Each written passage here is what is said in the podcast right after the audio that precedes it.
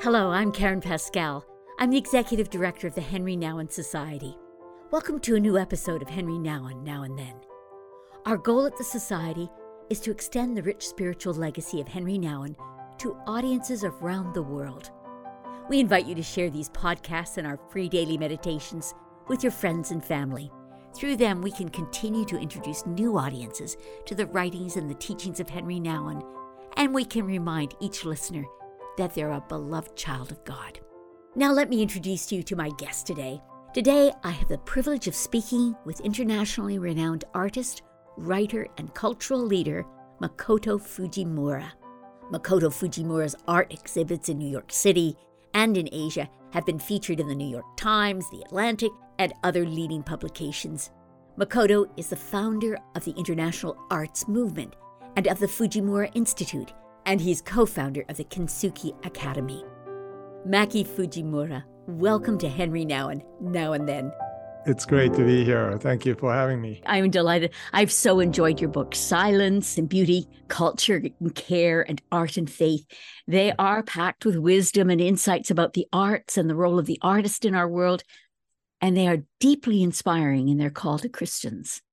But I confess, and I'm telling you this right away, mm-hmm. I felt a little bit like, and I don't know whether you remember an old film called The Educating of Rita. Somehow I felt you were taking me to a deep place and educating me freshly on the arts. Mm-hmm. And I have really loved that. Mm.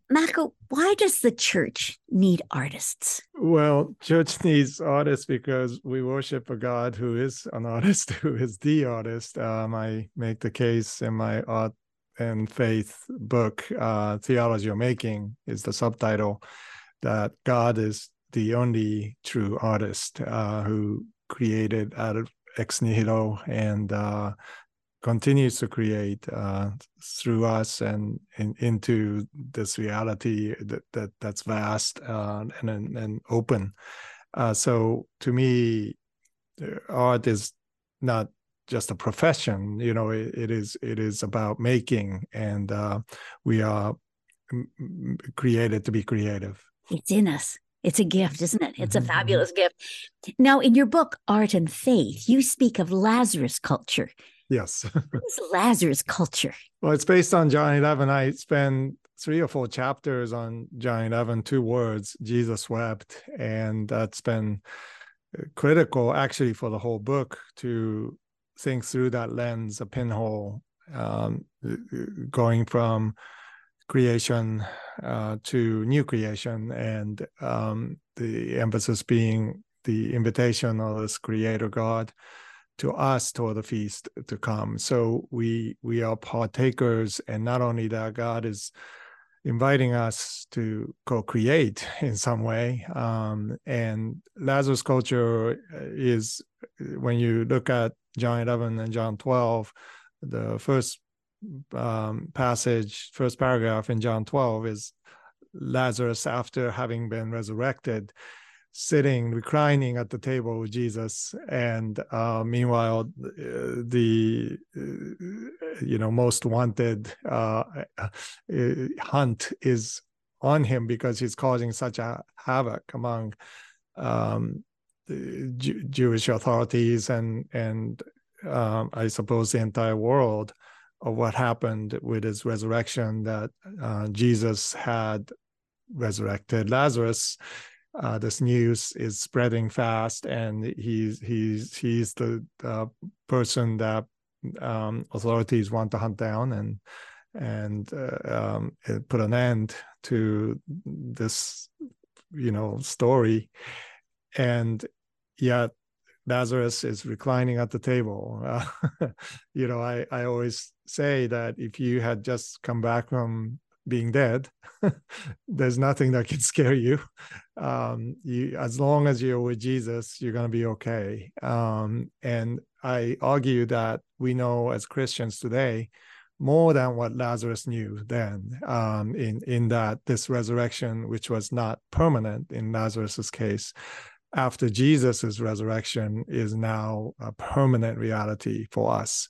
So therefore, we should be just as chill with Lazarus, mm. uh, being able to be confident that Jesus will not only take care of us uh, to the end, but but there's new creation coming, and uh, Jesus' own resurrection resurrection has proved that there is something much much more that we can anticipate in new creation than we had realized. You have a rich, passionate love for Jesus.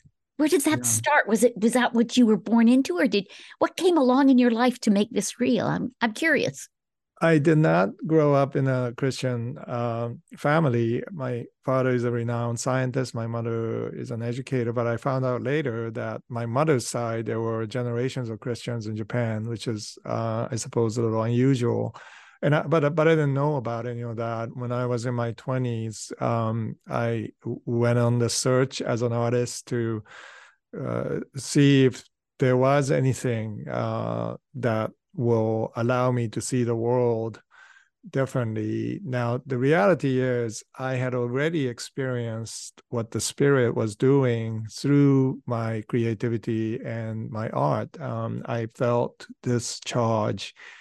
Uh, this charge that came through me when I was painting uh, as, as, as young as I remember um, being three or four and experiencing that and and I I just assume that everybody uh, experiences this. You know, when you paint or when you make something comes through you, uh, and and that was really to uh, for me to realize that this this gift of art was not mine. Uh, it came through me. Uh, I was uh, a vehicle, um, but um, you know, I and then I discovered perhaps in middle school that not everybody has this experience, and people make fun of you if you talk about it. So um, that was really a realization that I was made a little different and um, experienced God personally, um, even not knowing who this, you know, who was the person giving me or who was the force behind this. And um, I discovered in Jesus' voice exact exactly what I was experiencing in my studio uh, in my 20s and and and there was no looking back then because now I had a name to what I was experiencing already viscerally. Well, you have provided incredible leadership in mm. the church, in, envisioning how and why the arts are so needed and and where where they fit. And I, I really value that. I appreciate that so much. I, I looked too to find where does your world overlap a, a little bit with mm-hmm. Henri Nouwen? And I, certainly there's so many places that I can see yeah. the theme of mercy is a common theme between the two of you. Mm-hmm. And and addressing to the issues of trauma. There's just so many things. Can I can I ask you, has have you found Henri someone who helped or gave words for you and inspired you? Yeah, after 9/11, I I I'm a survivor of 9/11. I I, I was uh, trapped underneath the towers when the, the first fell uh, in the subway. And um, my church did a study uh, of Henri Nouwen's Return of the Prodigal uh, Son's uh, book uh, with Rembrandt on the cover. And um, and that was very formative. I, I had read that book before, but to do so after this trauma, uh, dealing with the crisis at hand, and literally living facing ground zero every day, and reading Henri Nouwen, um, it was uh, very much um, I, I uh, what I experienced spiritually during that time is attached to his his voice. So I, am grateful uh, for.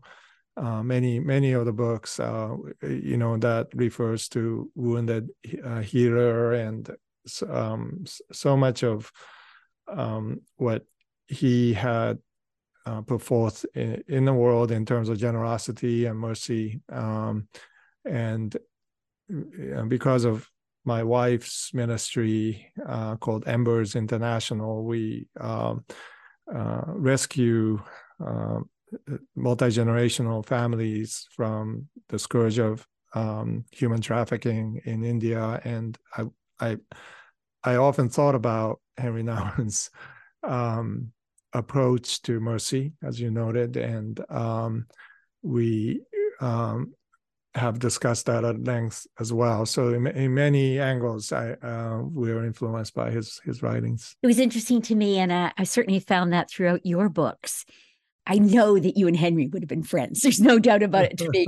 I would have loved that. How he was fed by art, yes. how he how he entered into it and how mm. important it was in his life. Mm. It's interesting that mm. the return of the prodigal son was actually written at one of his lowest points, at, mm. at a point of real yeah. crisis in his life. And mm. in a sense, he just dwelt with that work of art, really sat there and and and let it feed him and let it speak to him. Mm. Similarly, I find in in reading your work and loving it has been the impact of Vincent van Gogh and mm-hmm. there again, Henri so fed mm-hmm. from Vincent. Mm-hmm. Apparently, he at one point was hoping to do a play, and then it mm-hmm. was going to be a film because he mm-hmm. just he just so valued what he was hearing from Vincent van Gogh, what he was yeah. receiving.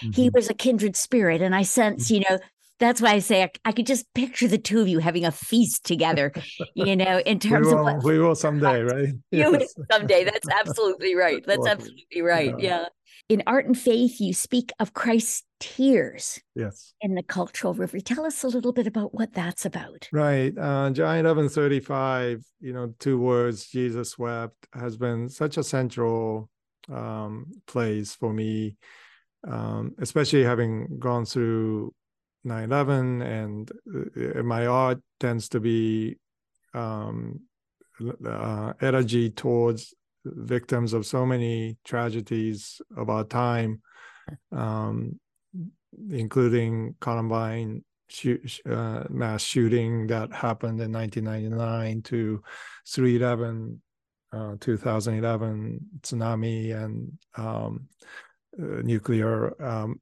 meltdown in Japan um, to, you know, of course, pandemic time um, more recently. And, and so I, I am trying to really reflect on those realities of, uh, that we go through uh, and yet trying trying to point point uh, to the feast that is to come that god is inviting us to uh, even through those dark times.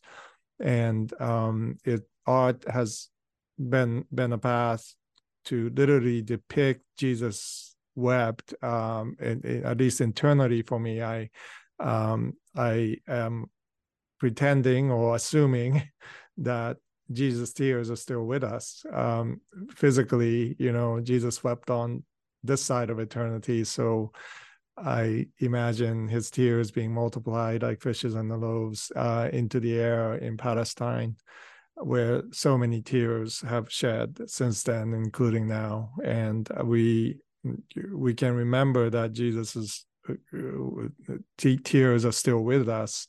Um, in our tears, and and so I paint with Jesus' tears. I I always say, um, and because what uh, my my work is water based, so um, it's traditional Japanese way of painting, which is to mix minerals, uh, pulverized minerals with animal hide glue and and then mix it with water and you you, you do over 100 to sometimes up to 200 layers uh, before you begin to paint. Um, so it it's kind of this um, slow process like it is part of the slow art movement i guess. And um, i have been really mindful uh, every stroke is prayer. Um, every time i uh, you know put down a sheet of gold or silver or whatever the materials I'm using, um, I'm reminded of Jesus' tears. We are living through such a time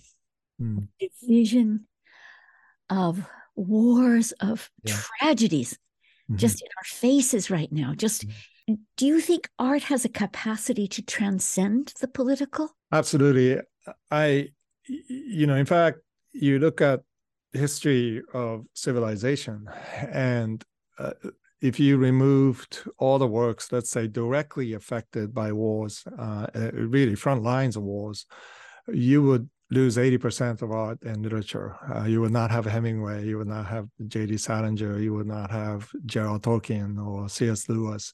These people were directly impacted by frontline experiences, T.S. Eliot. Um, and then you look back into times Fra Angelico painted during the Black Plague. Um, you know, Michelangelo, Shakespeare came out. Uh, you know, when theater couldn't be built in, inside of London then because of the Black Plague.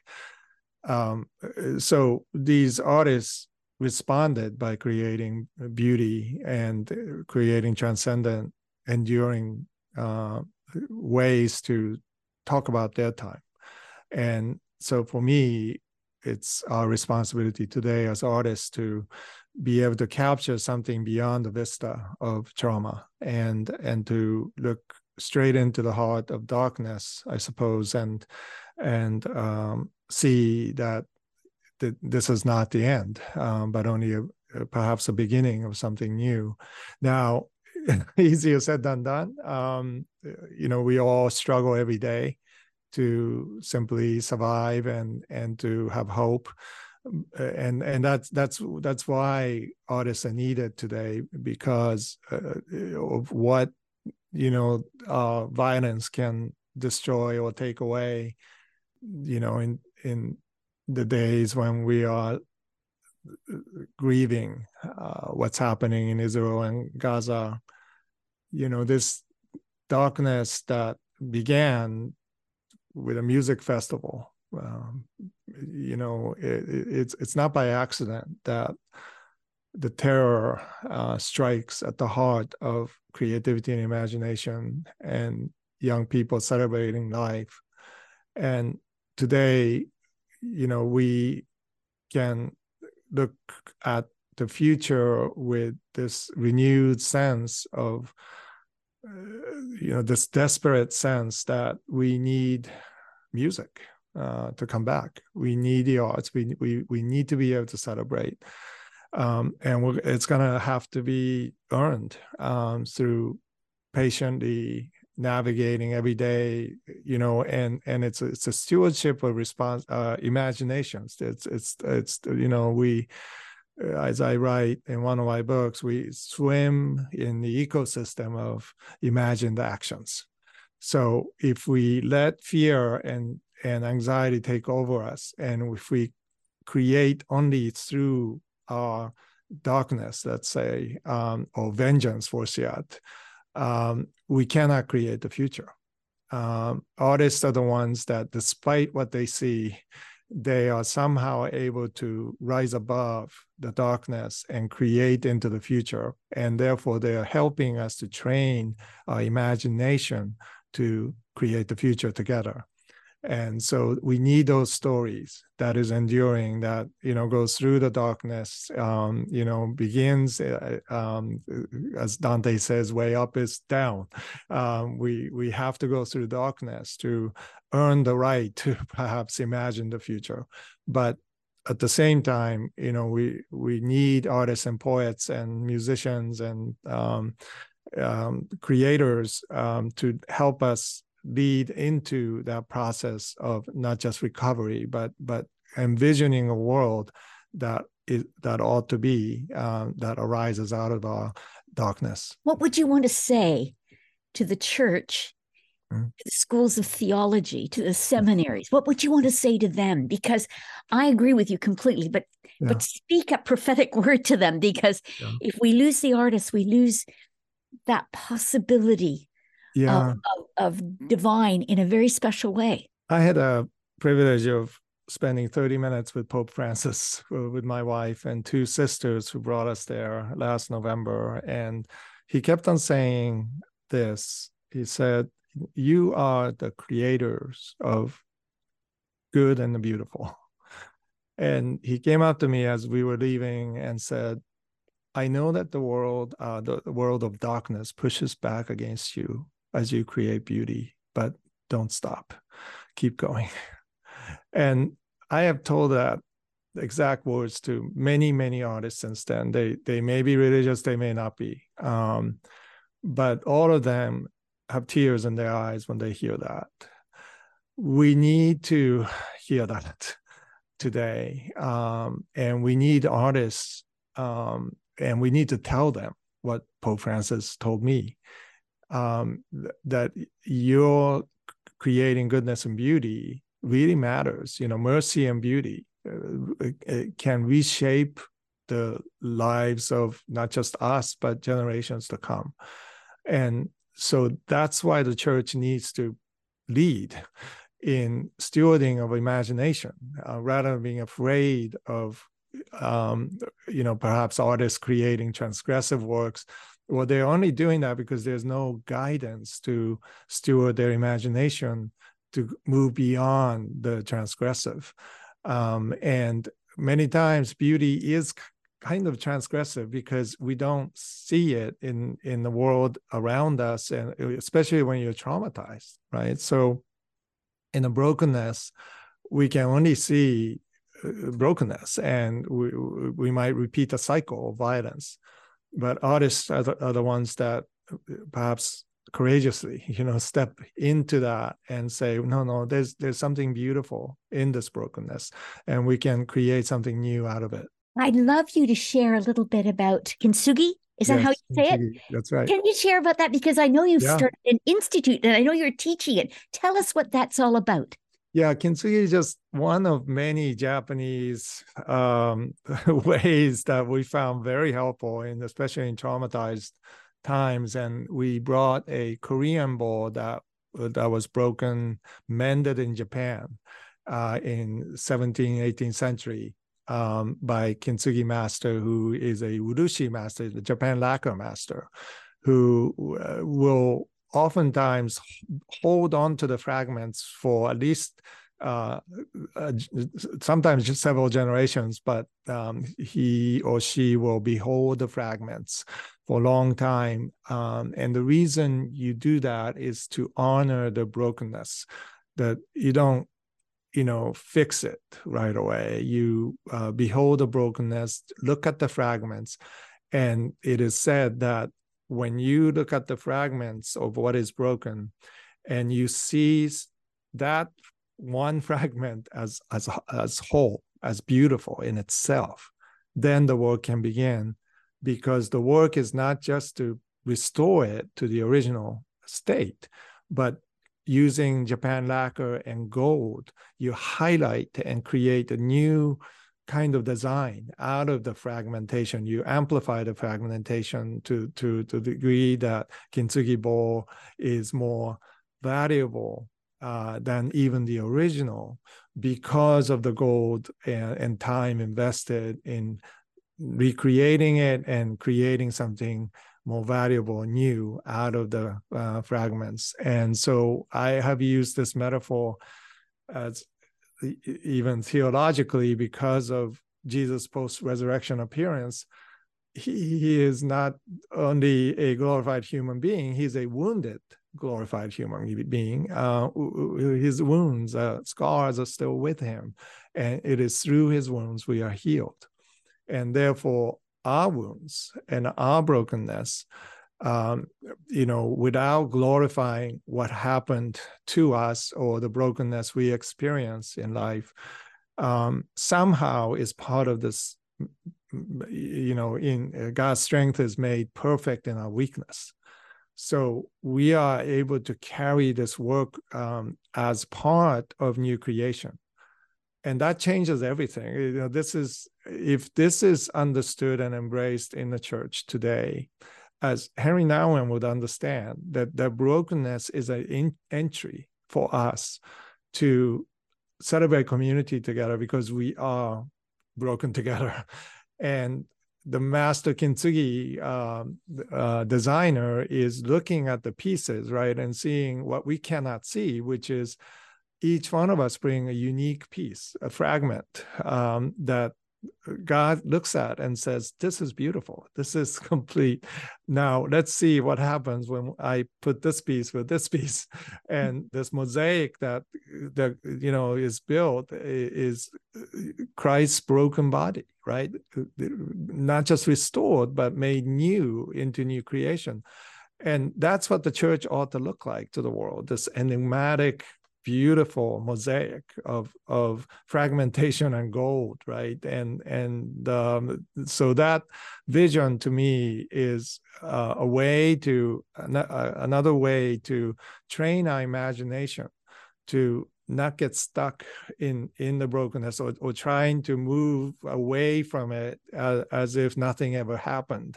That's what typically happens is in the western world is you know we forget that you know brokenness can be a beginning of something we say well we're just going to fix it or buy something new to replace it right? But the japanese have understood that there's some sacred dimension to bro- broken realities. And through that um, fissures of life we can discover something new. It's interesting because the power of a testimony is in that brokenness, isn't it? Like people that yeah. really move our hearts are telling stories about somehow God showed up in my yes. need. God made himself real to me. Yes. And and I find that that's what we have to remember that we have that story to tell. It's interesting now, the times that we're living in, even sort of post COVID, the mm-hmm. reality mm-hmm. of of so many saying, "Well, I'm not religious, mm-hmm. spiritual." Mm-hmm. and the kind of nun nuns mm-hmm. not, not mm-hmm. clicking that mm-hmm.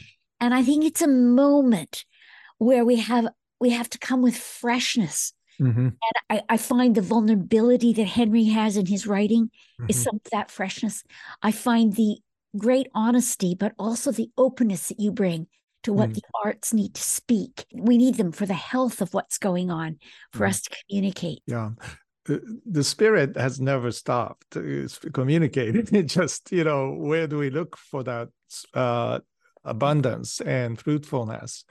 And the church has has been a source of beauty, and yet not in recent times, right? We we've struggled to be the um, you know exemplar of creativity and imagination uh, of our time, um, and we we are afraid of uh, creativity and technology. That's that's the image that younger generation sees. So there's no interest in you know going back to a time when there was no you know iphone or chat gpt or, or, or, or, you know and they see a work like vincent van gogh or rembrandt and they say this is absolutely amazing you know that this this man who had nothing painted with you know what he had basically uh, but dedicated his, his his life to creating beauty um, in in his trauma in his in his darkness. And spe- still speaks right? The, the, spirit continues to speak through starry night and and so many other parables that vincent painted. And so it's all there. Uh, we may find people going to museums and theater and music rather than to churches and synagogues. Um, but that doesn't mean that the spirit has stopped speaking, and, and, and nature certainly is crying out to us, right? So we, we need to pay attention to those voices, and and and perhaps they can tell us, artists can tell us, you know, where we need need to go as a church um, to understand how the language of 21st century can become this new voice into culture, a prophetic voice, a voice that um, can give us renewed imagination and hope. And um, I, I, I really believe that the artists have the potential. Um, again, we we have to do our work to help artists understand their responsibility and stewardship. Uh, but you know, we uh, church is God's artwork, um, His masterpiece. Um, we are, you know, broken and yet made perfect in Christ, um, and that is a remarkable reality that um, I I think in in the days to come we have the opportunity to showcase. I love how in your books you talk about artists as border stalkers. There's a yes. word for it that I don't think I can pronounce, yeah. but uh, tell us what. Yeah. yeah, I thought that was so good. Yeah. I thought you know you kind of you kind of give them permission to not be in the center, but to be right. bringing to us um, fresh lands, fresh visions. Yeah. Tell us just a little bit about that. well, I compare artists to honeybees you know honeybees are critical for nature. Without honeybees we can't really exist really. But um, you know honeybees are border stalkers. They worker bees go out um, uh, of, of their nest. They're, they're built for this right? They yeah. and w- w- what do they look for? They look for beauty they and, and by doing so when they find beauty they pollinate the very beautiful right in into fruitfulness. And uh. then they they bring back honey you know? And yet the world sees honeybees as dangerous because it stings. Now honeybees don't want to sting because they'll die if they sting just the only source of protection but but you know we're learning how important honeybees are to the ecosystem. And i i say same, same thing uh, about artists being um, absolutely necessary for the ecosystem to thrive ecosystem culture to thrive. Um, and we need to let church uh, you know if if church is to become um, one of the great sources of beauty they need to have you know worker bees uh, artist types go out to find beauty. And then because they will return you know but but we we all we often uh, cage them inside uh, afraid that once teenage you know uh, sheep teenage bees go out they they would face danger. Well it is dangerous. It is true. But the whole ecosystem is built around this uh, way that we we have border stalkers within our communities and they're meant to be sent out. And because un, unless they do they cannot bring up bring back honey. They cannot bring back this information of nourishment in ecosystem that is out there. And um, you know it's only when you come back that you can communicate to each other right? So the tribal reality the center at the heart of the church is is also critical. Um, so it, it, uh, both are needed, um, but this um, reality that artists often, like myself, feel is that if if we are simply inside the tribal zones, we cannot create into the world and um, oftentimes you know I, I always advise artists to um, don't be alone out there because it is dangerous uh, go in twos threes go in groups if if uh, if you need to go and and develop this keen ear for the good shepherd right? That because we we we we can get lost and we need to know where to go back um, and and that's also part of you know what what I uh, have tried to do with younger artists is to help them discern culture and and to you know if you if you are looking for beauty creating beauty then they have a responsibility to bring that beauty back to the tribe and and explain it because it's like a foreign language to a lot of people right?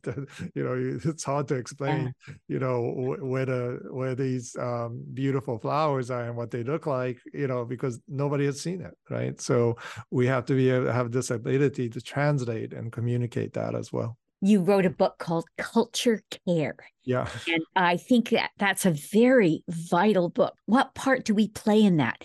Yeah. We as believers, not just the artists, but culture right. care. Why is yeah. that important? Right. So we have admired in culture wars and culture war metaphor is to see culture as a battleground right to defend what we must defend um, and that's understandable because we all feel besieged by culture. Now but what if we change the metaphor to seeing culture as an ecosystem to take care of or a garden to uh, steward and and grow fruitful you know um, beautiful tomatoes you know?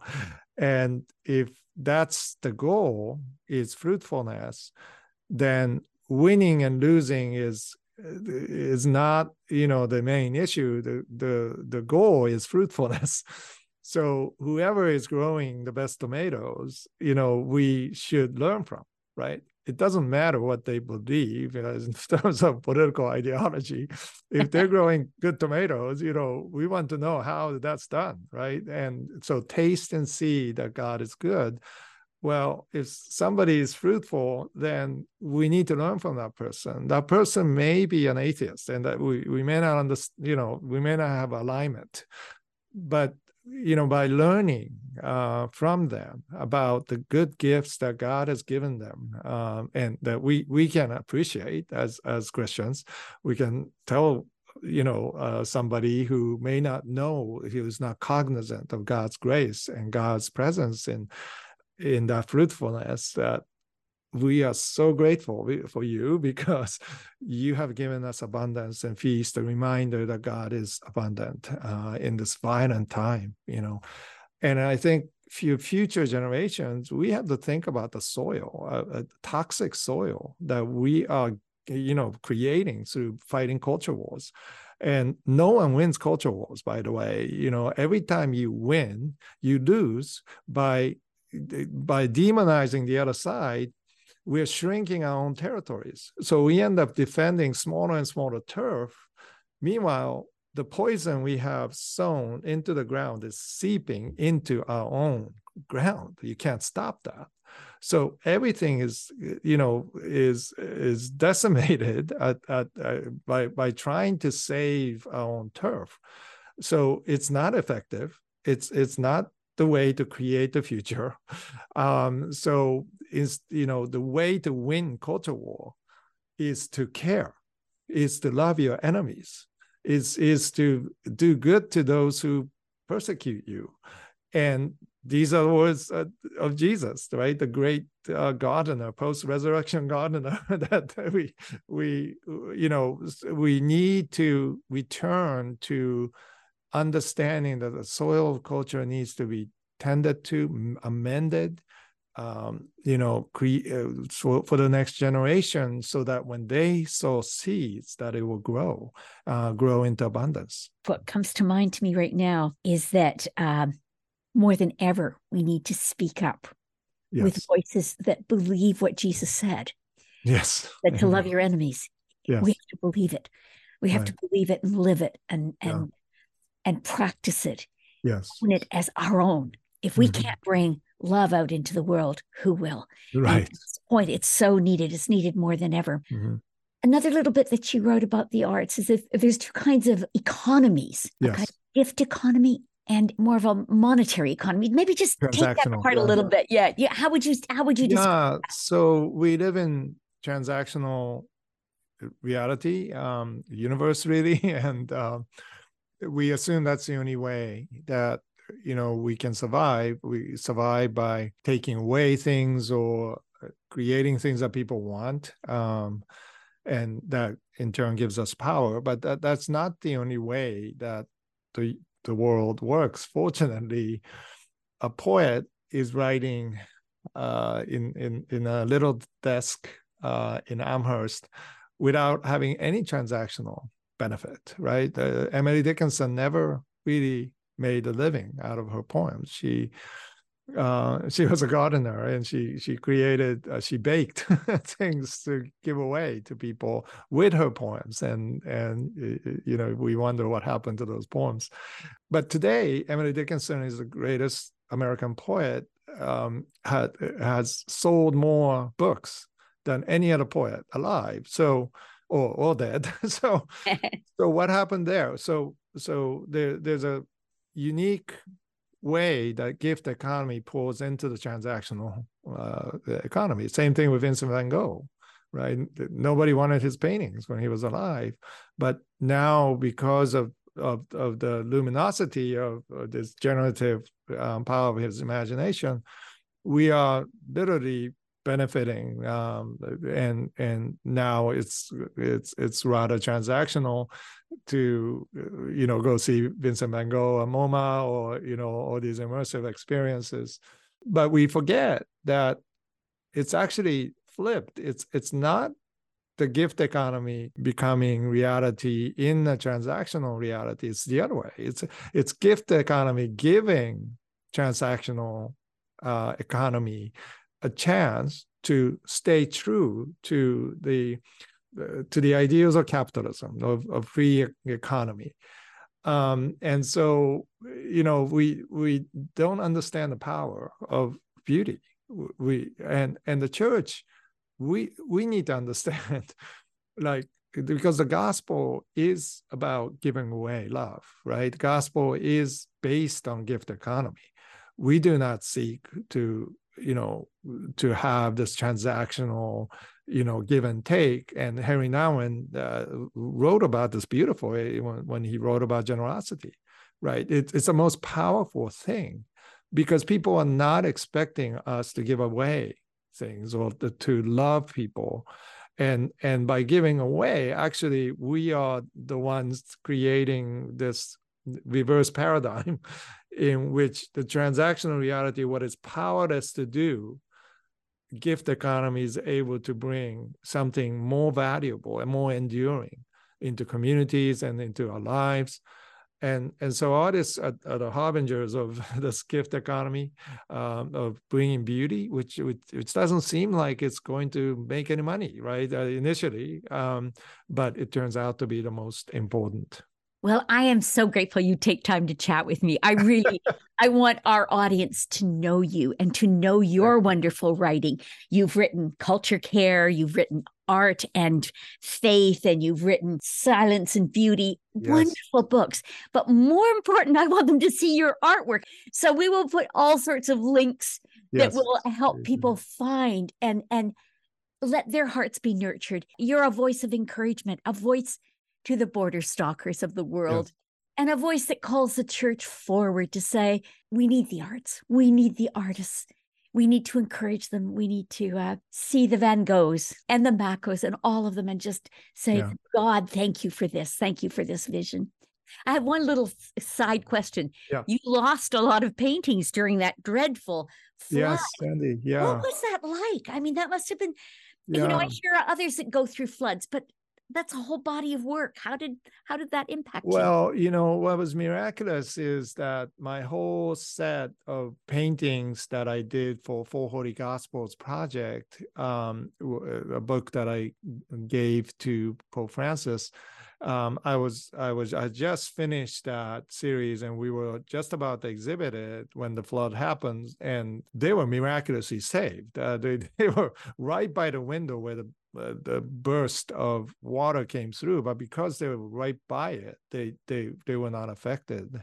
Um, it was miracle. Um, I lost fifty over fifty works, and of course, it, it's sad to say goodbye to those. But you know, more than that, I identified with you know people who have lost valuable things in fire or um you know these these moments in life life doesn't make sense. And um i also felt as an artist this this is a way that you know despite you know you you you gain something by losing right? You you you begin to think about things differently. Um, and and i have done a series uh, called walking water which uh, came out um, after that with 311 disaster in japan. It, it, it compounded that but but it's it's really about you know how do we walk on water um, when the world is underwater and um, and that that kind of meditation I, I am grateful that I, I can create you know again in, into the future. Um, and and uh, of course the, those works I, I will never get back but you know that um, has began something new as well. What a great question. How do we walk on water? Yeah. i do believe you're doing that my friend. I really do. In the midst of in the midst of a world that feels like it's going under. I, am grateful yeah. for the witness that you are. Thank you for this. Thank you so much. Bye. Bye bye. I want to thank all of you for listening to our conversation today. You will find links in the show notes of this podcast to Mako Fujimura's books and various things we referred to in our conversation. If you'd like to watch this interview, you can see it on our YouTube channel. I hope you've already signed up to receive our daily meditations written by Henri Nouwen if not, you can do that on our website at henrinouwen.org. Remember, they're free, and they're a wonderful way to stay informed about the various things we have to offer to those who enjoy the writings and the teachings of Henri Nouwen. We'd also be so grateful if you would consider donating to the Henri Nouwen Society. Your resources help us share the daily meditations and these podcasts right around the world. If you enjoyed today's podcast, please take time to give us a review or a thumbs up or pass this on to your friends and family. Thanks so much for listening. Until next time.